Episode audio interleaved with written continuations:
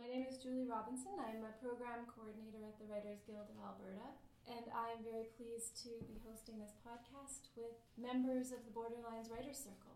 Uh, my name is Nermini Youssef. I uh, moved to Edmonton in August 2009 to pursue grad school at the U of A. My first language is Arabic, so I'm going to reintroduce myself again in Arabic. أنا اسمي نرمين يوسف من القاهرة من مصر وجيت أدمنتون سنة 2009 علشان أدرس دراسات عليا في جامعة ألبرتا. My name is Mohammed Abdi. I'm a Somali Canadian writer. I have been living in Edmonton since uh, 2009 and also I can introduce myself in my mother tongue which is Somali. magacayga waxaa lahada maxamed cabdi waxaan ahaa qora waxaan ahay qoraa soomaaliyeed soomaali canadiana waxaan wax ku qoraa luqadda carabi luqadda ingiriiska iyo luqadda soomaaliya ayaan wax ku qoraa qoraalka waxaan bilaabay sannadkii labada kun iyo labada ayaan bilaabay. Waxaan meel badan wax ku qoray websayada soomaalida iyo macnaha newspapero caadi ah. Marka intaas weeyaan. My name is Kate Rittner Workman. Um, I've been in Canada for a number of years, but I'm currently researching the Second World War in Germany in accordance with my father who fought in the war and who also took extensive um, film footage and photographs, which um, became in my possession. So I'm researching researching that currently. Um, ich bin Kathleen Andrea Rittner und am Moment ich äh, versuche meinen Vater mit seinem Krieg, äh, die Zweiten Weltkrieg und die Filme und äh, Bilder, das er hat geknipst. Uh, my name is Tazeen Hassan and I am from Pakistan. I arrived here three years back. I am a writer, a journalist. I'm working for different uh, news outlets. Some of them are print and some of them are online. And I work on a variety of topics. मेरा नाम तजीन हसन है और मैं पाकिस्तान से आई हूँ और मैं writer हूँ और सहाफ़ी सहाफ़ी और मुसनफ़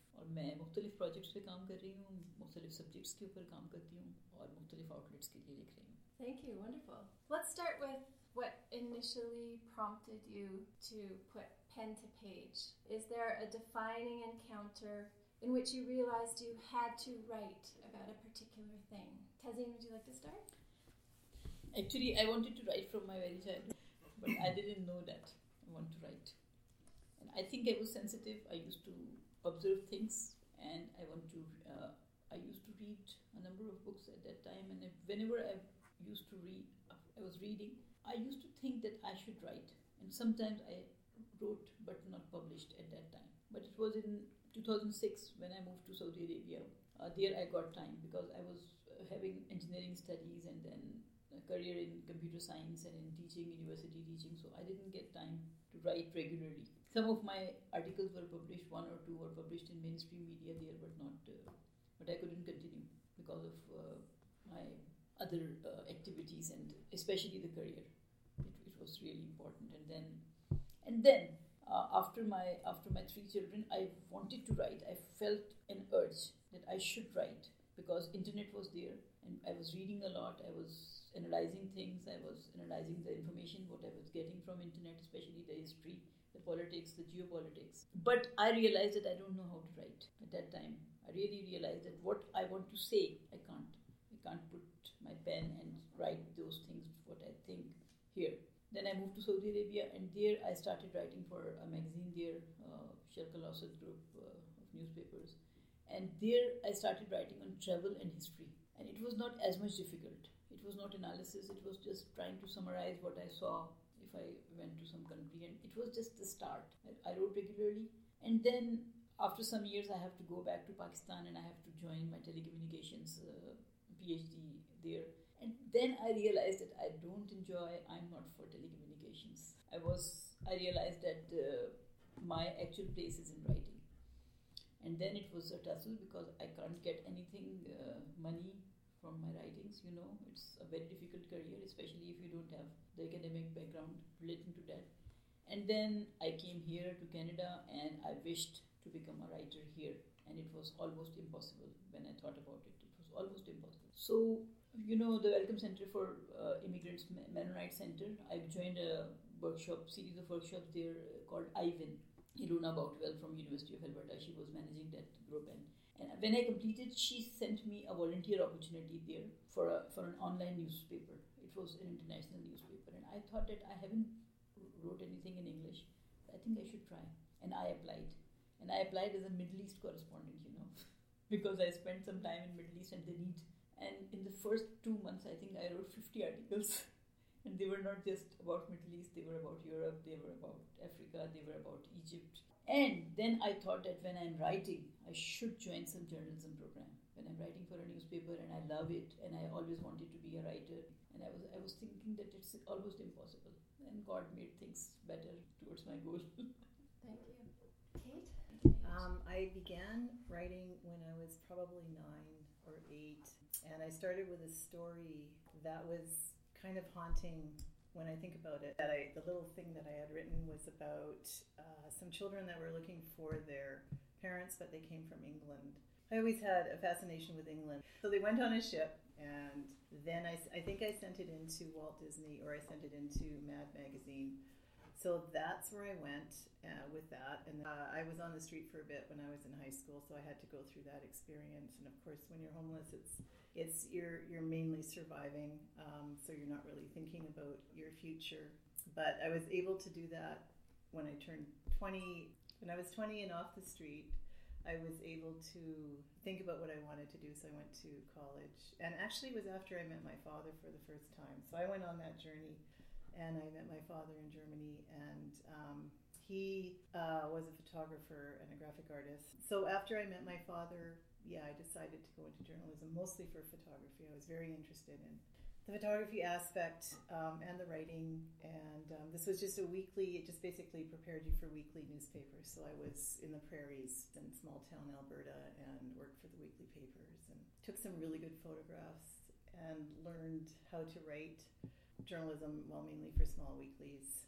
Took a long break because I was raising my children, and then this project fell into my lap um, with regards to my father and his his films. He had since passed away, in his films and his photography from the Second World War, and I'd always wondered about the war and what the truth was because I grew up in Canada, so I grew up with the opinion or the teachings that all Germans were bad people, to the point where I gave up my German citizenship before I returned to, to visit my father. It's also not a subject that was really welcome finding out what actually happened in the war, the other side of the war, um, the opinions, the innocence, uh, the people that were innocent, the civilians that were innocent, because everyone wanted to peg them as evil. We were just evil. So I thought, well, the people that I come from are evil. I'd like to be something else. So I got to be Canadian. Anything but German. Thank you. You're welcome. Mohammed, was there a defining experience where you? Yeah, actually, I have. Uh, I have things in common with my colleagues.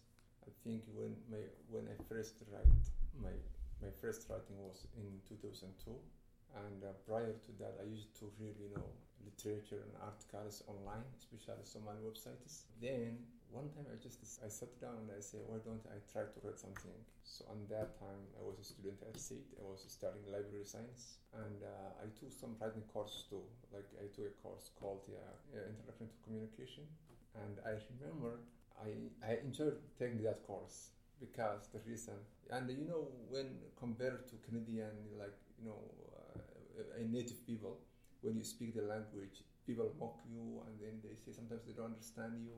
But I was doing fine. But when it came to presentation it's like I knew I was not like people couldn't understand me. But then when that final uh, exam of that of that course came I became the second person in the class. Only one person was uh, was ahead of me of the whole, uh, and I was the only immigrant in the whole program, the library science program. And that was uh, that was at SAIT in Calgary, and the teacher she said, I still remember, Mohammed, what did you do? and I said, I just started. So then, I kept as I, I kept reading those uh, like you know Somali politics, you know uh, things and English sometimes I wouldn't even understand the, some articles written in English because of the vocabulary they used. And then one time I decided, oh, I have to write because then I remember my first article ever. Uh, it was called "A Nation of Politics, a Nation of Politicians and Bad Internet Sites." So reading what was on the internet, didn't please me in a way because I would see people, you know, exchanging bad languages, and I said, this is not ethical. You know, even if you disagree with someone, you just uh, talk nicely, but still target their idea and yeah, defend your stand. But like something rubbish language, so I start writing, and I sent it off to a Somali website, a famous one, and they picked it, they published it, and that gave me wow, my biggest wow. So I kept writing, and every time I wrote a piece of an article, it would be published by either this website or that website. And then when I graduated from my uh, library technician program, I tried to work in the industry, but not luck. And then I went back to my only job, which was security. And then after six months of you know struggling in that uh, industry and looking back at my diploma, library technician, I say no, this is not this is not the case. And then I contacted the part other people, and they told me, oh, you can pursue your education with Athabasca because they have partnership, so you can just you know up with the third year. So I applied for Athabasca, and they told me to send my uh, transcript. I send the, of my transcript to them, and they say, yeah, you have got yeah you have got half of the bachelor degree. So I went to Athabasca. I took two years with Athabasca online in communication studies actually majoring in communication studies. So then with Athabasca, I got exposure to lots of writing, lots of literature, lots of things. And then my English, you know, kept improving on a daily basis. And I kept writing too to those uh, online Somali websites. And uh, literally I became like famous writer among my community. and then also that gave me a courage of like even embarking on a bigger project so I started writing a book, and uh, that book actually it was a non-fiction book. So I initiated that book. I wrote it. I took it to an editor. It was edited, and eventually I self-published it you know, through another you know networks because it cost me three thousand dollars. So then that book also I, I sold it. It had my name on it, my picture on it, and that gave me another boost too. Yeah? So that first article was that was that inspired me. It just told me that I could write something, and if I read something, it can be published too. So that was my first debate. Thank you. Thank you. Okay, uh, what prompted me to put pen on paper was uh, not being given a choice during school because I had to write stuff for English composition class. And uh, my first composition piece was an ad for t- for a TV we had to create just the best TV we can think uh, of and how we're going to sell it. That was in fourth grade. So, and three pieces later, our English teacher told me, I'm going to give you a full mark. No, I've, I haven't done this, but I'm going to give you a full mark. Get, keep going, keep writing. And uh, during that, the elementary stage, my school used to ask me to read short stories during school assembly. And I thought that was really exciting. but I don't think the stories were too good, but they wanted to encourage me to write more. Um, during high school, I studied English with a focus on language. Then I went to university to study pharmacy, and there I wasn't doing a lot of uh, creative writing. It was more shorter pieces that are social commentary, mostly sarcastic, uh, sometimes fun, during that time, I read extensively. I was obsessed with getting every every book I could get my hands on just to feed. There's there's a hunger for, for books and stories and and narratives and how people see things around. So I, I think that helped a lot with the second stage where I, I moved to Canada and I did a lot of writing but was scientific. So it was my hibernation and uh, downtime. It was just, I, I couldn't write creatively, or I was discouraged from writing creatively at times because it doesn't fit with the scientific context. So, in a way, I rekindled this relationship with creative writing because science can get a little bit dry. So, you want to just flow, let your imagination flow a little bit. Just have, have the freedom to think about anything you like and write in any way you like uh, that is not restrained. Um, and I've always enjoyed poetry, the music of it, the imagery. And then I started to reflect at that time when I was in Canada about this expatriate experience. What am I here considered to be? What do I consider myself in this new place? The new experiences I'm going through, how I'm being viewed. So, in a way, poetry was um, my way to understand this experience. I've always loved metaphor, so also in a way it was an escape or something I could hide behind because I love the dual meanings of things. So, yes, I'm reflecting on my own experience, but the same things I'm writing on paper could mean something completely different to someone else and can connect in a different way to that person. Wonderful, thank you. Um, the next question I want to explore, and we can come back and pick up on things people have said later, is if you could live in any historical time period, what would it be and why? And you can feel free to modify this question if you need to. Tazeen, do you want to go? I love history. Sometimes I live, I live history. I want to be in every slice every slice of history, every episode of history, medieval, the Greek history, the Romans, Islamic history, subcontinent, South Asia, Central Asia, in medieval age. I want to travel the Silk Route 2000 years back. and sometimes I really feel nostalgic nostalgic about the places I haven't been. It's really difficult to say that which time period of history. Maybe I want to meet Aristotle, I want to discuss rhetoric and his virtue theory. I want to be in the, time period uh, in Makkah when Prophet was there, experience him. It's really difficult to say that which time period. I'll just follow up on that. You seem to have a desire or, or, an enjoyment for places and geography and the history in those places. Do you know where that comes from in yourself? I think it's it was there in my in myself. Even when I didn't get, I was 16 when I uh, came. I went out to another city. I just went to Karachi and Hyderabad. I was in between uh, until I was 16. And uh, at the age of 16, I got the chance to go somewhere else. But even at the age of eight, at the age of nine, I, I used to think that I should go, I should see the world. And I wish that, I prayed for that. I really prayed for that, even in Makkah, that I want to see the world. And it was connected to learning. It was connected to learning, it was connected to, to my curiosity, it was connected to. I, I remember there was a, a pray, uh, an Arabic prayer, Rabbi Zidni Ilma. It means that uh, God give me more knowledge. So it's something that Prophet taught us to site. And I used to uh, learn, and even when internet was not there, there were uh, very limited books. You know, in Pakistani society, we don't have so much libraries and so much chances of reading. Even at that time, I I had questions in mind about some periods in history that Abbasid era. I wanted to know more about that, but I didn't have the resources to know. But when the internet came and I started using that, and it was so much fun, and I really feel myself lucky that even if I do, can't go to Abbasid era, I can at least read about them. I can I can get information about the pharaonic uh, Egypt. I can get information about what was happening in Central Asia and how the travelers were going on the Silk Route or how the Greeks used to engage in discussions in their marketplace. So these things are really fascinating and merging history with geography. After I traveled the Western Europe and some parts of uh, Middle East, then it was possible for me to connect history with geography. And it was really something, this link of history and geography, it was really interesting. And I've always tried to link these things. Not, not only geography and history, but different periods in history. And I always try to uh, find ways to make history interesting. So this topic is very interesting for me.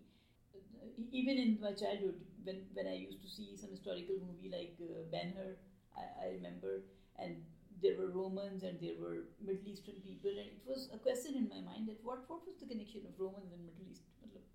Now I can understand that they were Roman, Middle East was Roman at that time. So these are the things that fascinate. I think it fascinates everyone, but some of some of them are obsessed. I'm too obsessed with history. we'll get to that. okay, thank you. Um, my uh, periods of, of history, I've always been fascinated um, since I used to hide out in, in the Edmonton Public Library downtown when I was a young kid and just, you know, kind of being here. And I was really kind of an oddball. And I would read a lot, and I was really fascinated with Elizabethan England um, and Shakespeare and Queen Elizabeth I and her father, Henry VIII, and everything that happened with all of his wives and I loved England. I just thought it would be the greatest place to be, even in that time period in history briefly, even to know Anne Boleyn briefly, and even to know, you know, that I just was amazed. Maybe because I saw Anne of a Thousand Days when I was quite young as well, which was just a outstanding movie, and it had a Canadian movie star in it. Genevieve Bujold, I think was her name, and Richard Burton, and it was just such a wonderful film. So this was my this is my time period that I, I got into um, very much so. And also the next my next uh, place in history, if I could leap, would be um, Silesia and a place called Hirschberg, which is now no longer there. Actually, it's been renamed Eastern Europe, which is now Poland, which used to be Germany. Um, they've renamed everything. So I have great great great great grandparents that that lived there on the border of what is now Czechoslovakia what used to be Bohemia. And Hirschberg, I, I was just, I love the name Hirschberg, and I would love to have seen it in its, its heyday with my great grandmother, great great great grandmother. I think that would have been fascinating. And there's old maps you can find. I found an old map online. There were so many railways going in and going out, like it was a real hub. It was a really busy, busy hub. And so um, that's another place where I would like to stop. Thank you. Mohammed? Yeah, it's really hard to uh, pick, you know, a period, but I try my best. I think he, for me, I'm very fascinated about the uh, about the internet age. It started for me, I would say, in 2000 to the present, because they say internet, you know, originates in early 90s. But for me, I just a good exposure to the internet. I think in 2000. Before that, I didn't even bother about computers or whatever. That even I learned how to yeah type. I knew the typing for sure, yeah. I, I, I learned typing from, from my twins back in Somalia. I learned it. I was very good typist, typewriter.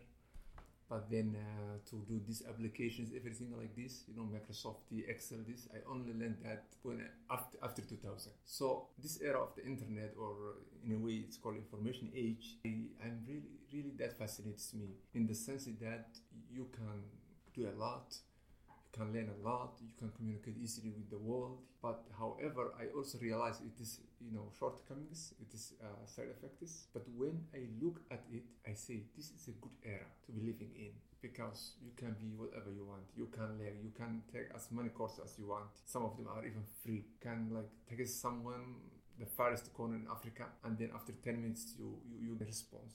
Not only that but you can lively talk to someone and you can keep talking to them forever, you know, through Messenger, through Facebook. In a way, the world has been breached. Uh, but before, probably at one time, I was talking to a friend, not a friend, an acquaintance, someone we meet, you know, in coffee shops, and he told me his uh, sister was dead.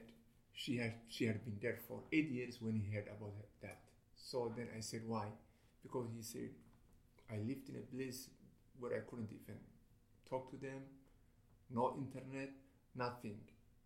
And then he said, when I spoke, he told me, he said, when I spoke to my father and asked about my family and sisters and all this, he, he said, my, my, my, my, fra- my father cried. And he said, she's dead for, for eight years now. So you can you can really you can really understand how the internet age you know is you know helping people, bring people together. Even sometimes you know it can bring about reunification of families someone lose their children, they know they do know their whereabouts, and then because of this internet, because of this you know tractable information, uh, families can be you know put together again. So if I would pick any period in my life, I would pick the internet uh, time. However, I also realize, as I said, it is problems and all these things.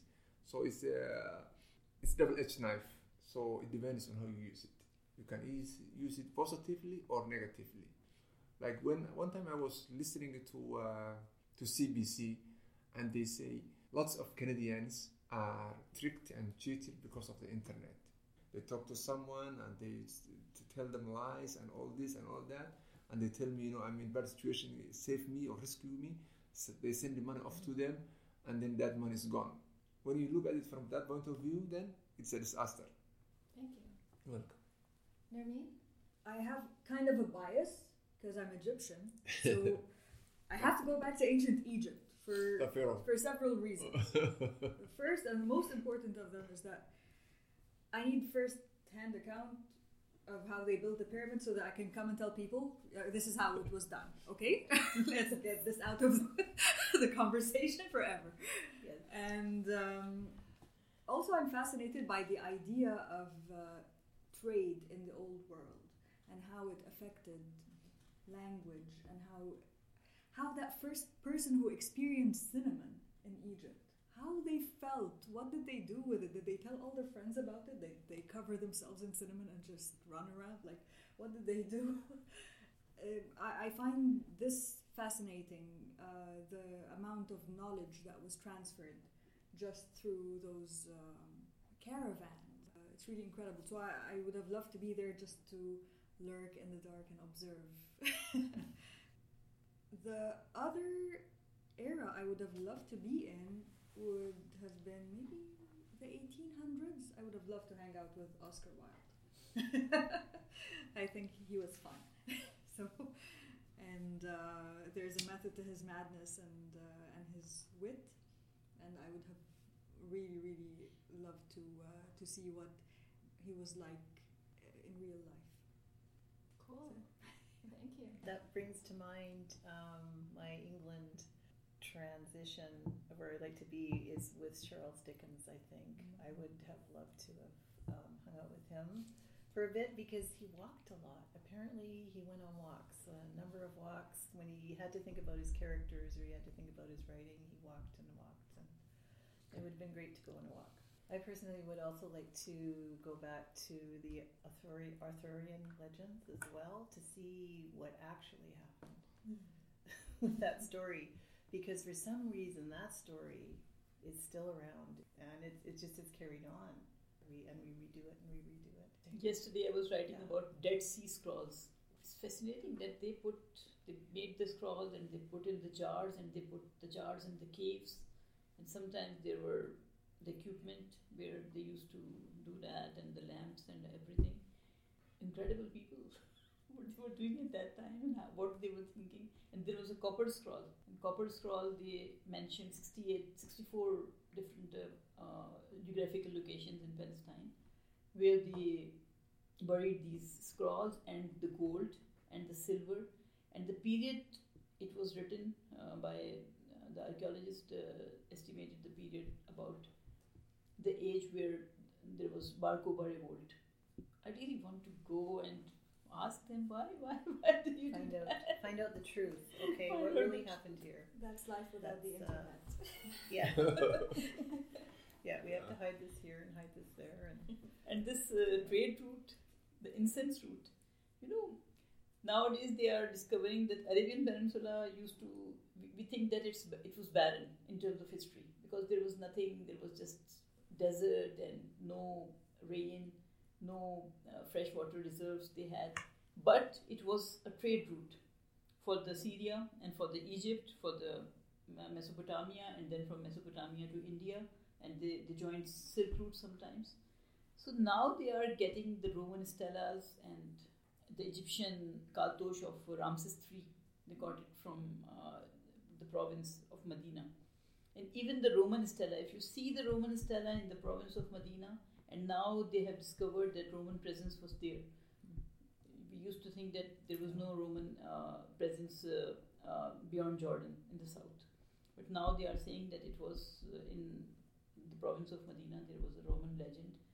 I think 180 or 280.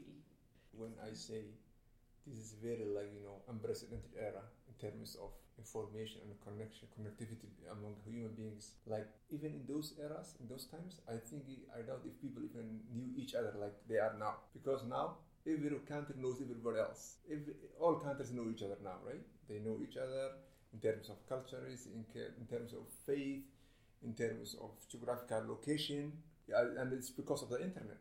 Because they just go to google put that in the search engine, it spits out all this information. Because basically the internet is part of the communication, and the communication, you know, evolved. It, It- evolved, right? so we see things Evolved, yeah. differently. Sometimes human be- people use it to write things in caves, you know, by using stones or charcoal or something of that sort. Then evolve it, and then you know the the, the, the paper print came. I I think that's a good segue to uh, what place does writing have in our current world? Uh, let's start with Nermeen. I think it's um, it's a tool to understand what's happening around us, and there's a lot happening around us, uh, politically, socially. It's a tool in a sense for self-reflection, but also it is a weapon sometimes to shed light on certain topics or certain perspectives that may be overshadowed by possibly powerful mainstream media. It depends on how on what the writing is really.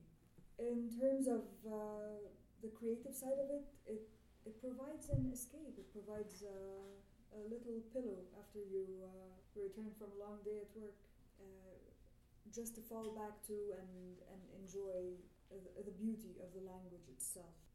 That's great. Thank you. You can always jump back in. Uh, Mohammed? Uh, yeah, I, I think uh, I agree with Nermeen. Uh, yeah, writing is always there with us. People really, you know, they always need the writing word because it inspires people, it informs them, and also it entertains them. As a human being, you need to read, and if you want to read, then you need writers, people that can produce, you know, literature, writing of its, you know, variety and genres. But then, writing also is very relative. It is subjective. It depends on the writer, their point of views, what they want to tackle, all these things. So not two writers can come from the same perspective, even if they are closer to each other. Everyone has their own uh, views, on their uh, they have their own upbringings, philosophy, biases. So that's the nature of life, by the way.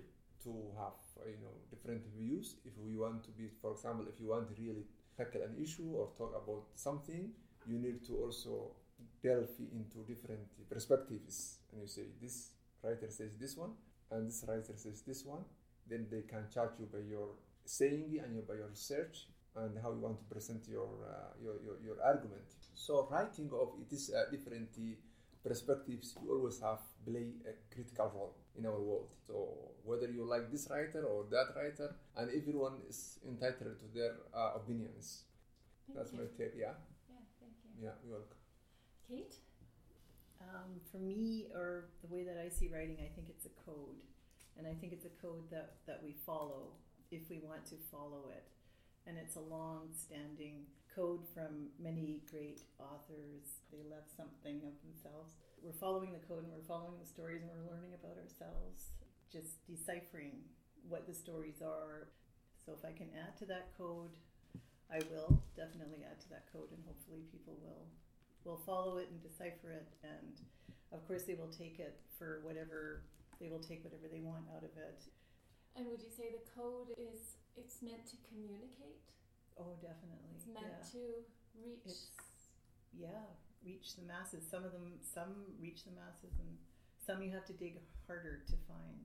And sometimes the more powerful will bury those because they don't want that knowledge to appear for a very very long time. Um, what's the other perspective? Um, you know hitler's burning of books um, basically tried to eliminate all imagination um, all other thinking his decree was to eliminate all of that and only follow one philosophy. So it's it's very dangerous. If we have one perspective, we need to look at another always. Tazeen, do you have thoughts? What place does writing have in our current world? I should revise the question because I think it's still one of the most effective ways of communication. We are talking about the philosophy and the classical writers, non-fiction, fiction, poetry, philosophy, the Plato, all the Dead Sea Scrolls. Everyone has the main purpose was communication and communicating communication about uh, communication about the realities of life. Even the Dead Sea Scrolls, the Egyptian hieroglyphs, or uh, the short stories, the novels, even the drama, the film. If you can't uh, make a film without writing, so I think it's one of the most uh, effective ways of communication. Not only communication, but changing the minds. The entertainment we, we see it as entertainment, but everything is changing our mind. Our own intellectual development, if we see from the very childhood, it all depends on what we have read apart from what our parents gave us I read this book and this changed my perspective about this issue, and then I read that short story and it changed my perspective. Then I read the poetry and it changed. So these are all different forms of communication. Great, thank you. I do want to jump into the question of, of whether or not, and if so, how does faith play a role in um, in your writing, if it does? Uh, would would someone like to speak to that? Yeah, faith plays a role in my writing at least because I identify myself with a certain group. I have different identities. I live in Canada, as we discussed last time. I belong to Muslim faith. I belong to South Asia. I feel that there is a whole lot of culture there. Not not only culture but civilization. But still, we Muslims usually we Muslims uh, have our connection with Arabia. Although geographically it's so far and many of us haven't been there, but when we pray, we pray five times a day. If uh, someone is a practicing Muslim, he will pray five times a day, and if he's praying five times a day, he will uh, he will be directed towards the Kaaba. So, for every practicing Muslim, I think whatever he is doing, he has this identity in mind. And if he doesn't have, even if he doesn't have, the world is identifying you in a certain way. That changes your perspective too. So it definitely affects it. And when I'm reading, I compare it as when you ask the question, I didn't say that, but the, the Quran starts, the first uh, revelation on the Prophet, it starts with Iqra. And Iqra means read, although Prophet couldn't read. Actually, the Quran starts from the Iqra. And then there is Surah Qalam, that is the pen. And then uh, in, in that uh, surah, the God swear. We will say the word swear in English. Mm-hmm. Yeah. Uh, on qalam, wal qalam, when, when they say wal, wal qalam. And there are many uh, uh, verses in Quran which say to ponder, to ponder on all the philosophical questions Aristotle dealt. They were they were discussed at how uh, the water cycle, day converts to night and night converts to day, and then the calendar so these things affect on everything I think. The philosophical questions I have to answer. I will I will be I, I am really connected. And our position in the world definitely there is certain time which people who identify themselves with the Muslim faith, they are passing through a certain time. It's something that disastrous for us. Our own identity, it has been hijacked by the people in Syria, the Daesh and the ISIS all about 99.99999% feel that they are hijacking our identity. They are representing, and it, this is painful for us. And the world is looking at us. They are saying that, oh, the Islamic State, these are the people who are being represented by them. They are representing us, although they are not representing us. The 99.999% Muslims are peaceful, but we have to answer. As she, she was saying that she was, uh, everyone was talking about Germans here in a certain way in Canada. And I can feel that around me when I'm here. Not all, everyone is thinking like that, but a general consensus of the, and that is produced by mainstream media. Mainstream media or popular culture, what I feel. These things affect my writing, definitely they affect my writing. My identity, my faith, it affects my writing. But I want to be I, I try to be as much objective as possible. I try to see as Kate uh, pointed out that I, I try to see all all others' uh, perspective in the history. Even the history, usually it's not written by Muslims, right? Right now, what history we feel, I mean, we read, that's not written by Muslims, but we can see between the lines, the things are there. And I think this is the, the big contribution of the West. After the Renaissance, West was recording the history for us. Otherwise, we don't have and I, I also I also feel pity over what we are facing. That is all because of us too, because of Muslims. We are not studying, we are not learning, we are not we, we, we forget the message of Quran, which says that you have to ponder. Quran uh, persuades us to ask ask ourselves these questions: Who are we? From where we came? What is the best way of living with others? How we can have plurality, diversity, so these things are their tolerance. Thank you. Anyone else would like to speak to that? I can, yeah, say something about that. I what is the question again? Um, does faith play a role in your life and writing? Uh, I would say yes. Uh, the reason being is, for example, for me when I write, I have to choose my wordings. Is this is, is uh, do I use this sentence or what is the ramification of the or the effect of of this uh, statement? So I find myself sometimes, you know, in a dilemma. There's a Somali writer by the name Nuruddin Farah. He's a very brilliant writer. He's one of the African writers. So his book is are very like very liberal. He can say anything he wants. For example, when he talks about cohabitation, about all these things, you know, intimate uh, relationships, he's very explicit. I cannot be like that. So that can answer my, that question, I think, for me, because, for example, if I want to, if I want to write about, you know, uh, like male and female, you know, coming together or engaging in uh, sexual uh, relationship, I can touch on it, but I cannot be as explicit as other people How come? because I may shy away from that too. I may say, "Oh, I cannot may say I cannot exp- I cannot express myself in this case. Even I some of can't- the writers here. I cannot I cannot really you know put down these expressions. The other thing, because of rage, I can't character assassinate them or I cannot say something bad.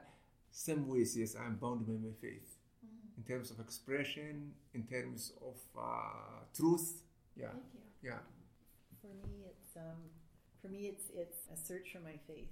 I am faithless at the moment, although I was baptized Anglican, I think, and I, I'm not even sure what that quite means. When I search the family tree because I lost family, um, I see the family tree that my father gave me that the Nazis created because he had to fill it out in order to become an officer because they suspected he was Jewish, that there was um, a Jewish piece based on the last name. And they were all evangelical. And I, I don't even quite know what that means either, or what the movement was in Germany at the time. So when I go back and I try to search into the Jewish part of it, maybe to own that, maybe because I'm searching for a home still. I'd love to know where the original little shtetl was, um, where it all began as well. But I, I'm always met with a brick wall, very much met with a brick wall. I, I can't seem to get past the 1800s or the mid 1800s because it was so frightening to be Jewish for so long in various places, such as Eastern Eastern Europe, which is now Poland. That's how I can tra- I trace the name back um, to some smaller smaller towns in the Jewish um, genealogical database. The person that they stopped on um, in the family tree, they did check marks and the Nazi stamp down all of them. And the person that they stopped on was the grandmother, or my father's grandmother, who was Emma Seidel, Seidel. They stopped and they had to research this person, and they finally accepted that there was no Jewish, or there wasn't enough of a Jewish, maybe it was just quarter Jewish, and that uh, he was able to become an officer, so um, or a lieutenant. So I'm there's no place to go with that. I have absolutely no idea where to go with with all of that, or even to research that, because there's just such a block there. I find. So But you're still nice. searching for the truth in a way? I'm still searching for for the truth, and this is also in my father's safe in the wall that he built, where he hid the the photographs. There was a box wrapped in silver um, gift wrap, and it said "Für, für Großmutter" on it, so for grandmother, and it was a Knight's Cross, which is a high reward in the German army or one of the higher rewards. And it was we just I just have to take that at, at face value, and then do I want to go back? Or do I want to remain in limbo? Like, what would that mean, owning a faith, owning a religion? Naveen, do you want to add anything? I think it's part of the process of identifying why we're situated in the positions we are. So, why are we here? Um, where do we go? What does this mean? Uh, whether we always seek those answers at some point or another, whether it's through faith in a deity that is much more powerful and unparalleled, or faith in science, or faith in the power of uh, relationships and love, and something we try to explain to ourselves why why this is happening to us through through that journey of understanding. Uh, I don't think we can limit faith to a certain certain deity. in my opinion. I think it's broader than that because then you get the give and take between the writing and the faith. It comes in waves. It comes, uh, there's a, a give and take between the cultural aspect of faith, the tradition, or the lack of it, or losing faith, or losing faith and coming back to it. This is all a very rich experience of trying to answer those questions of what does this mean? What does my writing mean? Who is going to read it? does it fulfill a purpose? Does it necessarily need a purpose to fulfill? And in a way, if it does, does that reflect on myself and if I am of meaning or not? I think that's how it affects at least my own writing. Mm-hmm. Thank you. I think it's a good jump into what produces wonder and awe in you. I think these are somewhat related. So I'd just like to throw that out there and explore. What produces awe and wonder in you? Um, I think just life in life in general. Seriously, all the big things: the sun coming up in the morning, the stars at night, the moon. I mean, just the general things, because there is intricacies in that um, that we can we can find that give us meaning, that gives everyday meaning. Even the birds singing, like just these general big big things. Um, I'm just in wonder of that. I've always been in wonder of the world and, and how it works, and you know why we're here and how we fit in. And Tazeen, awe and wonder I always say that facts are more interesting, they create more awe than fiction. And that's why I'm a non fiction writer. the facts produce awe and wonder. I can't specify exactly. Sure. I mean, there's this saying that, that truth is stranger than fiction, right? And exactly. so I hear that in what you're saying, that, and, and Kate too, that just the, the wonder of the facts of our human existence are sometimes just very incredible. Nermeen, anything you want to add? Awe and wonder for me comes by experiencing silence. Just listen, to listen. Um, whether it's to start a conversation and just let the other person you you don't know at all take over. Everybody has a fascinating story, and if we just stop and listen, it. Uh, it's really incredible. And sometimes it can be quite powerful and imposing. And um, I think it deserves to have its own space in our life the silence, to welcome things that are not going on in our head and our own narrative and understanding to peek through all the time. Nice. I can say something about this awe and wonder. I think for me, uh, awe and order, awe and wonder from events, experiences, resources, people, combination of all these factors. So, for example, if I look at all these opportunities that surround me, I say, wow, this is really great.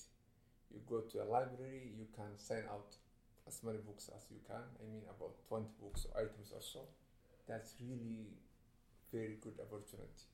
And also you see all these different uh, books these different uh, genres styles writers you choose you pick and choose. So not everybody can get this opportunity. So then you really uh, amazed about these opportunities. It's a wonderful thing that gives me all. Thank you. Yeah